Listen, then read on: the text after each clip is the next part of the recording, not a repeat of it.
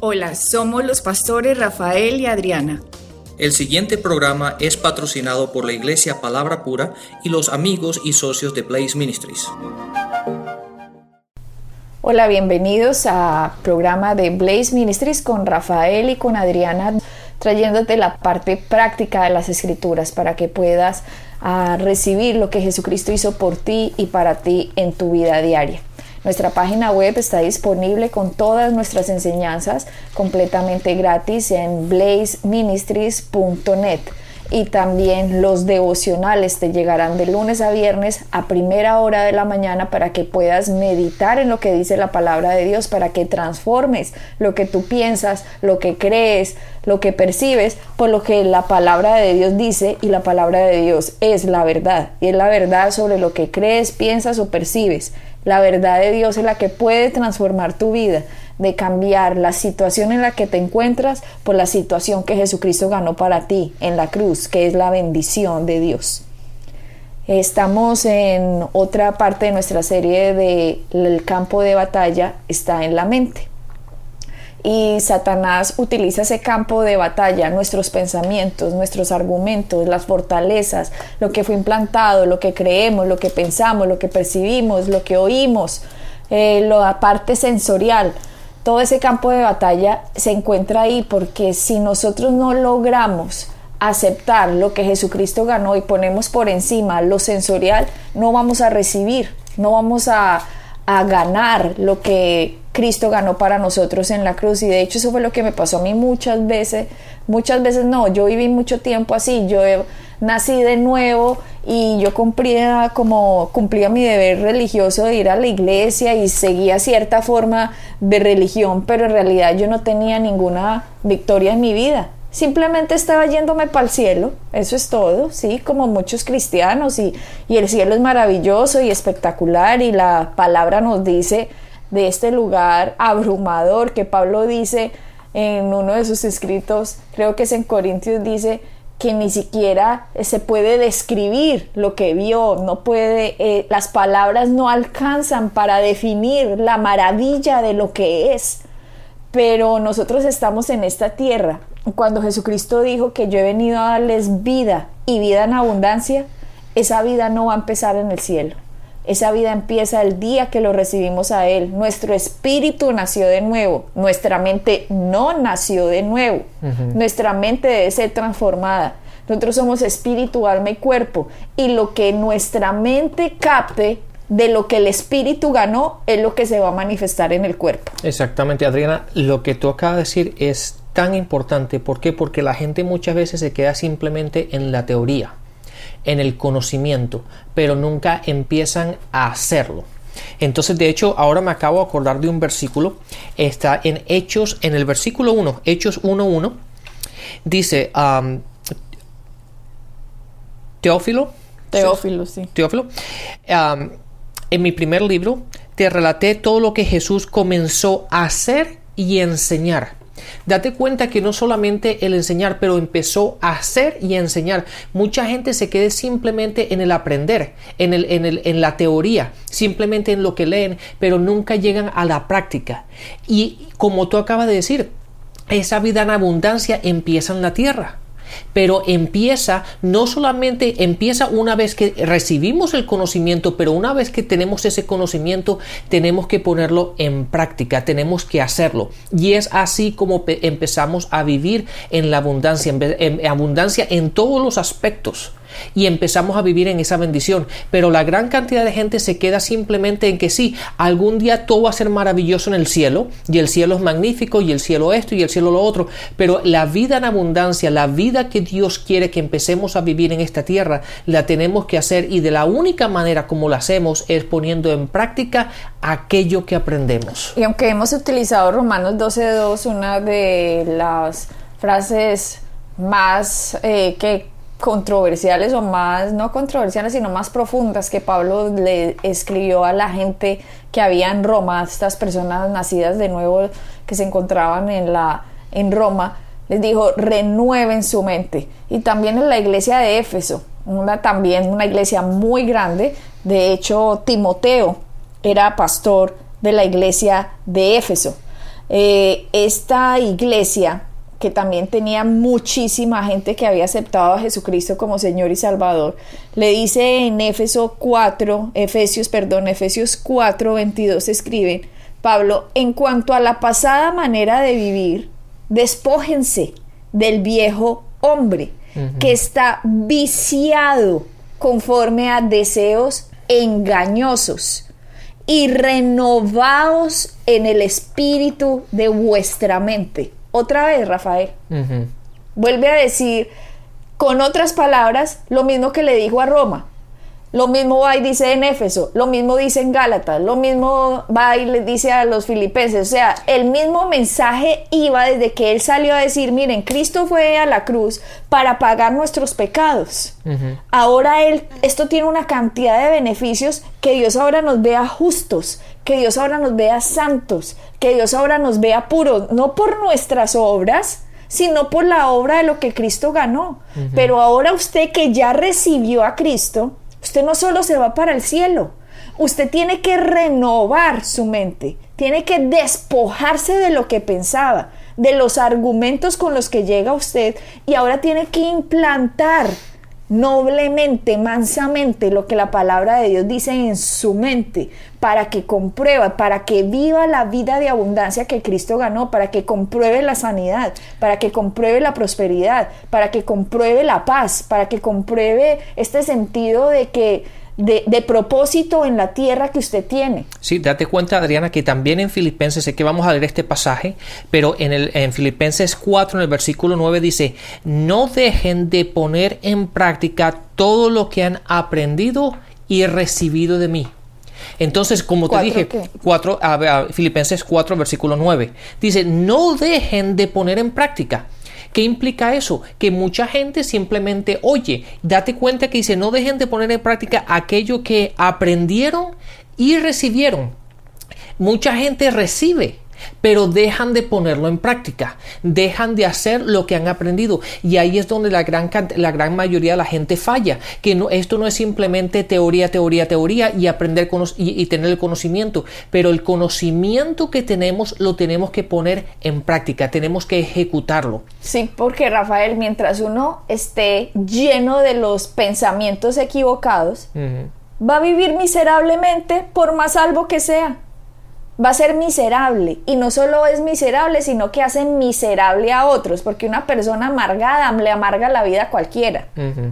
Pero cuando nosotros empezamos a cambiar, a, a transformar, a poner en práctica lo que Jesucristo ganó, que empecemos a pensar sus pensamientos, que empecemos a quitar lo que nosotros creíamos por lo que es la verdad. Y de hecho en ese mismo Filipenses, Filipenses, vámonos a Filipenses 4.8 que lo llegamos a tomar, a tocar en una de, de nuestras enseñanzas, creo que hace dos programas. En Filipenses 4.8, estoy, estoy leyendo otra versión, pero dice, y ahora Amados hermanos, una cosa más para terminar. Date cuenta que ha dado una explicación, dice una cosa más y con esto termino. Concéntrese cuando las palabras más importantes muchas veces lo que uno va a decir al final. Y ahora Pablo les está diciendo, está enseñando la carta de Filipenses que es magnífica. Y después al final en el, en el capítulo 4 dice, y una cosa más y los quiero dejar con esto. Hermanos, una cosa más para terminar. Concéntrense en todo lo que es verdadero, todo lo que es honorable, todo lo que es justo, todo lo que es puro, todo lo que es bello, todo lo que es admirable. Piensen en estas cosas, piensen en cosas excelentes y dignas de alabanza.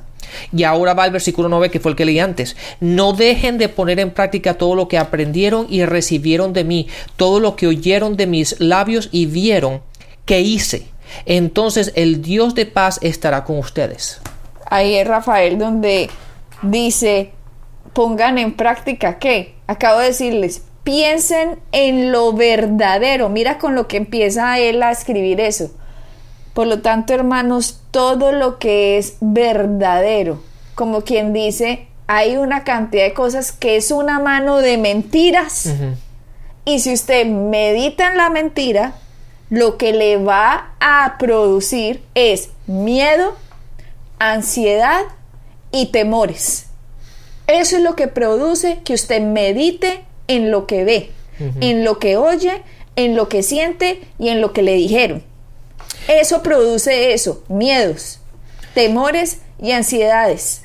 Pero cuando la palabra dice, por lo demás hermanos, todo lo que es verdadero, todo lo honesto, todo lo justo, todo lo puro, todo lo amable, todo lo que es de buen nombre, si hay virtud alguna, si hay algo digno de alabanza, en esto pensar. Pensar. Hay mucha gente, Adriana, que dice, pero es que yo no puedo controlar aquello que yo pienso, sino porque me vienen todos estos pensamientos, me vienen todas estas ideas, me vienen todas estas, todas estas cosas. Pero date cuenta que la palabra dice, en esto pensar dándonos a entender que yo puedo controlar y cada uno de nosotros podemos controlar lo que pensamos. Entonces cuando la gente dice, no, pero es que eh, me vienen estos pensamientos y me la paso pensando en esto porque, porque no puedo dejar de pensar en ello.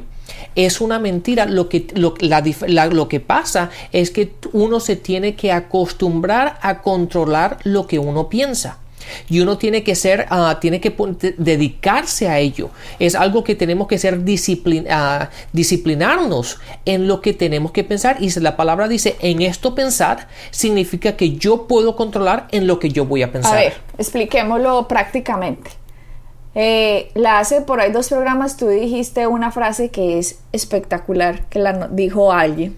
Dice, usted no puede evitar que los pájaros hagan no, lo que los pájaros. ah, no, usted no puede evitar que los pájaros vuelen sobre su cabeza, pero sí que hagan un nido ahí. Eso sí lo puedo evitar. Eso sí lo puedo evitar. Entonces, usted va a decir, pero es que yo a veces pienso cosas terribles. Usted no sabe lo que se me viene al pensamiento. Muy sencillo. Les voy a dar una, una táctica. Ningún pensamiento que se ha hablado va a nacer. El poder de la vida y la muerte están en la lengua. Lo que Satanás está buscando con los pensamientos es que usted se preocupe, tenga miedos, tenga ansiedades, tenga temores. Pero si usted no los habla, esos pensamientos se quedan sin nacer en su vida. La forma en como usted toma el pensamiento es hablándolo. Cuando usted piensa, ¿qué voy a hacer? Los acreedores me van a quitar todo, eh, esta enfermedad me va a matar, ¿qué voy a hacer? ¿Qué voy a hacer en el futuro? ¿Cómo voy a pagar esto? ¿Cómo voy a hacer aquello?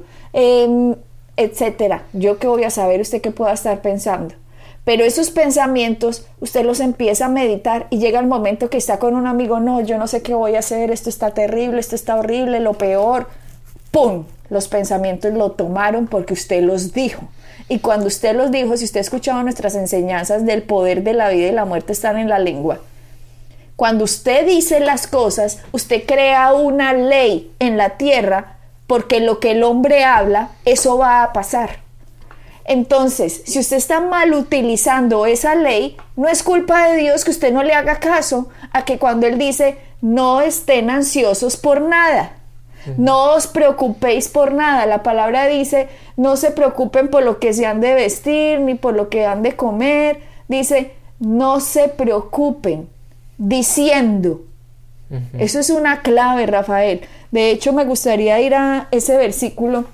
Dice, no se preocupen por nada diciendo qué han de comer y qué de beber y qué ha de vestir. ¿Por qué la palabra dice no se preocupen por nada diciendo. Vete, Adriana, vete a Mateo 6, el versículo 31, y ahí lo podemos ver. Mateo 6, versículo 31. En la Reina Valera dice, no os afanéis, pues diciendo. La gente yo creo que no ha visto esto, Rafael. O sea, es un punto muy interesante. Ahí, ahí no dice, no os afanéis con qué comeremos y qué beberemos y qué vestiremos. Qué pena, ahí no dice eso. Este es Jesucristo hablando. Lo que Jesucristo fue y dijo fue, no os afanéis, pues diciendo.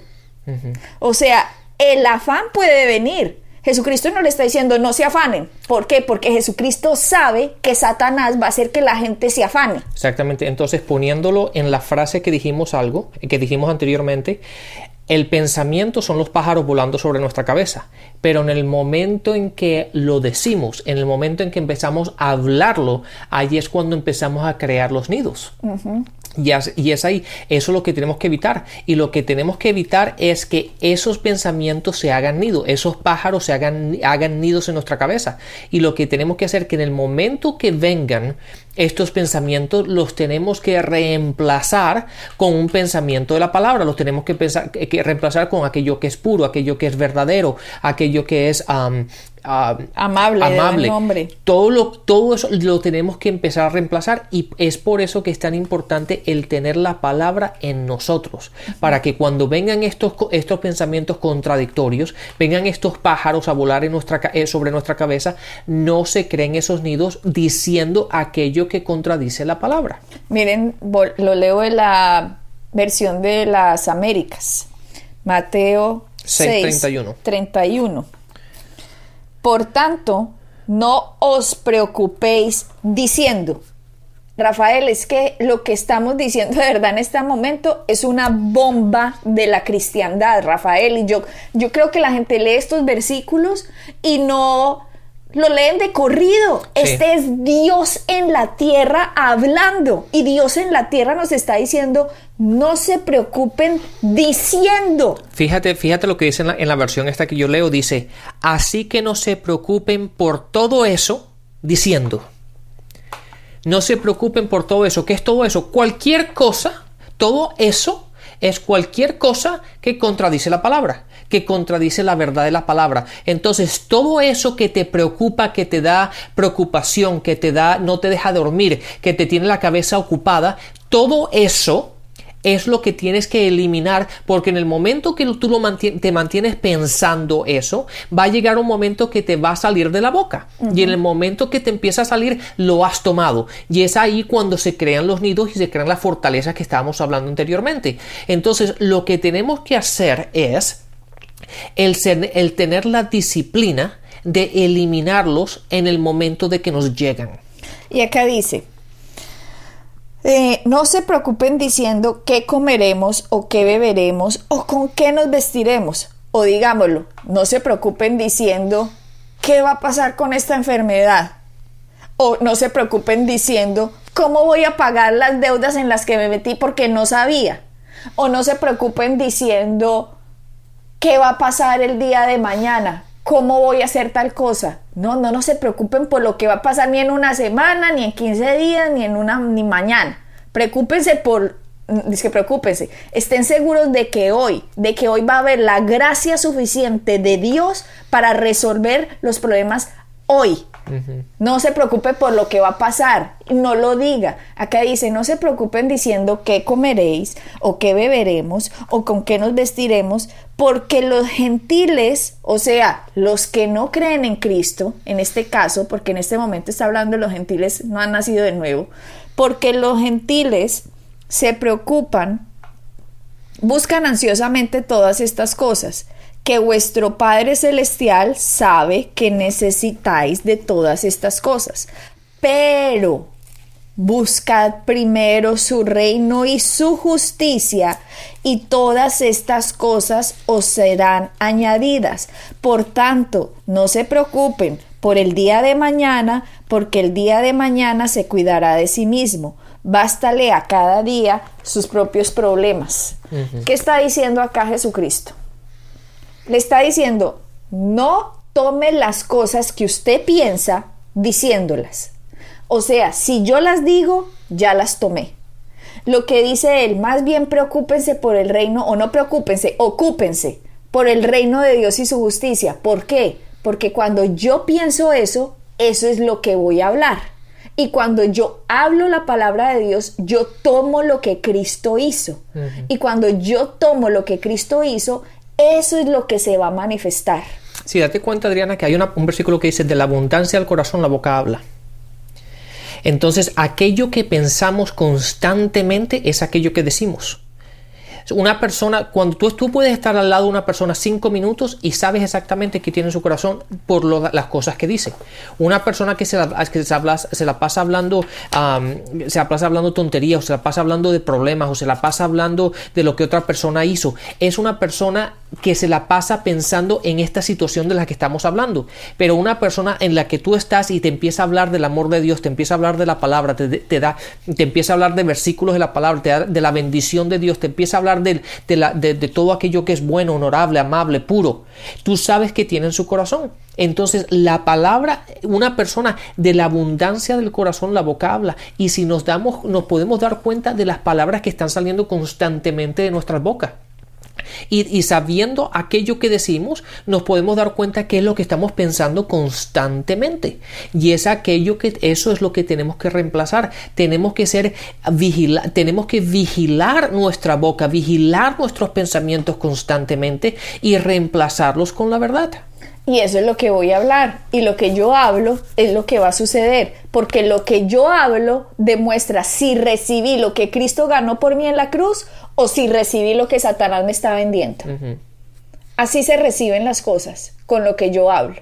Si yo lo que recibo es temores, ansiedades y miedos, y eso hablo, pero yo soy cristiano y Dios va a hacer algo por mí. Eh, no, déjeme decirle no. ¿Por qué? Porque usted tiene un poder y usted tiene una autoridad en esta tierra como hijo de Dios. Usted ha sido nombrado rey y sacerdote. Lo que un rey dice, se hace. Lo que un rey declara, sucede. Usted no ha entendido de pronto que usted al nacer de nuevo, las palabras de su boca es lo que acepta, lo que el mundo le ofrece, lo que Cristo ofrece.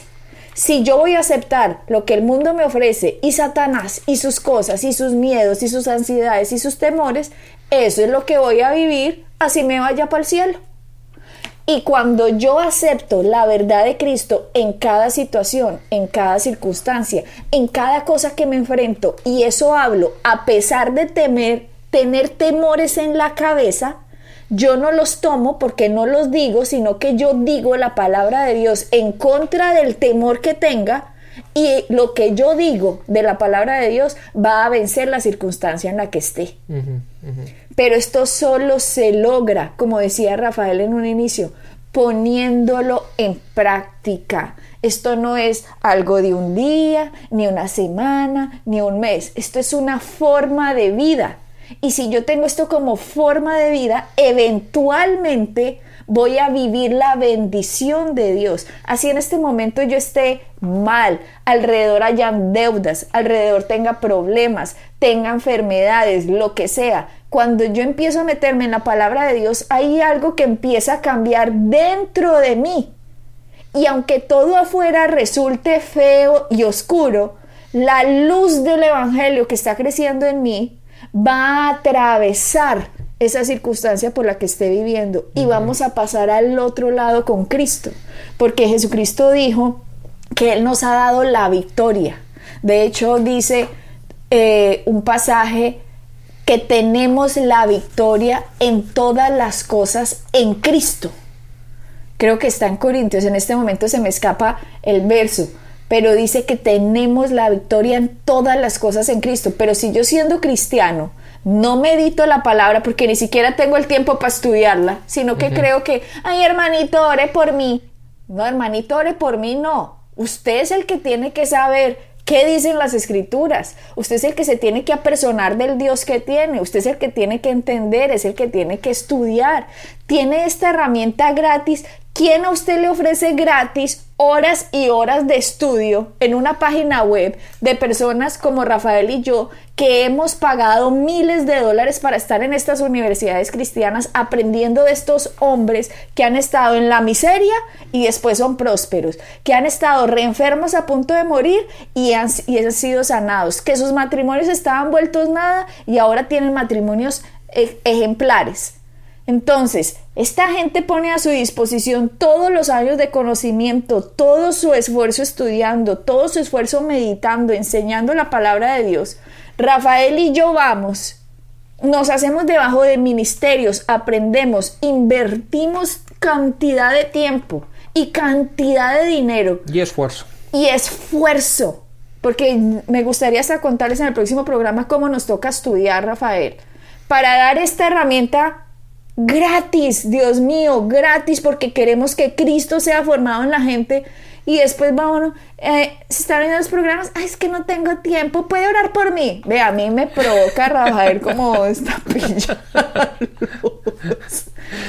Sí, pero eh, y volvemos otra vez al punto, Adriana, que la gente simplemente recibe, pero no lo pone en práctica. Y ahí está la cuestión. Todo lo que estamos diciendo es magnífico, pero la, la, la verdad de todo termina en poner en práctica aquello que has aprendido, aquello que has oído. Date cuenta que Pablo dice, no dejen, que, que, que, tú cuando tú oyes eso, si, si, una persona te dice, te dice a ti, no dejes de hacer algo, eso que te da a entender que es algo que tienes que tener cuidado porque si no dejas de hacerlo. Y si lo dejas de hacer, no vas a ver los resultados que estás buscando. Y Pablo le dice, después de toda esta larga carta, de toda esta enseñanza, dice, no dejen de poner en práctica todo lo que han aprendieron y recibieron de mí, todo lo que oyeron de mis labios y vieron que yo hice. Date cuenta que él era, él, él no simplemente enseñaba teoría, él enseñaba con ejemplo de su vida. Porque da, darse cuenta que dice todo lo que oyeron de mis labios, pero da, todo lo que recibieron y vieron de cosas que yo hice. Y eso es lo que tenemos que poner en práctica. Así es como tenemos que vivir para vivir en una vida victoriosa. Uh -huh. Entonces, Rafael, volvemos al mismo punto. Es nuestro lugar el transformar lo que pensamos. Es nuestro lugar meditar en la palabra de Dios. Es también parte de nosotros el estudiar la palabra, el escudriñarla, el cambiar lo que yo creía por lo que Dios dice. Y cuando yo cambio lo que yo creía por lo que Dios dice, eso voy a hablar. Y cuando yo hablo de la abundancia de mi corazón, sale la palabra de Dios, es lo que va a transformar mi situación, mi circunstancia. Y así yo le puedo dar la gloria a Dios. Y cuando alguien dice, venga, pero usted pues no estaba súper enfermo, usted no estaba pues vuelto nada. No, es Dios, es Dios. Hace poco estuve en una ciudad, tal vez hace 20 días, en Sudamérica, una señora que tenía cáncer terminal no había escuchado el Evangelio, no sabía. Voy yo, oro por ella, no le enseño, primero le enseño, después le impongo las manos para orar por ella, maldigo ese cáncer. Le digo, usted que ha recibido a Jesucristo tiene el derecho a la bendición. Me llama a los 15 días que la señora está súper mejor, que ha ganado peso, que su cara se ve más rellena, que tiene voz porque ni tenía ya voz Rafael. Entonces, ¿Ustedes qué creen? Que eso es, ay, qué mágico. No, no es mágico. Es la palabra de Dios en funcionamiento. Y esto funciona porque es verdad. Así que sigamos en nuestro próximo programa aprendiendo más sobre estas verdades del Evangelio, qué es transformar la mente, cómo hablar la palabra de Dios y descubrir en nuestra vida, en esta tierra, que tenemos la bendición de Dios. Y eso lo hacemos recibiéndolo y poniéndolo en práctica. Bendiciones y hasta la próxima. Bendiciones. Pueden bajar nuestras enseñanzas en www.iglesiapalabracura.com y visitarnos en nuestra sede en la calle 21326.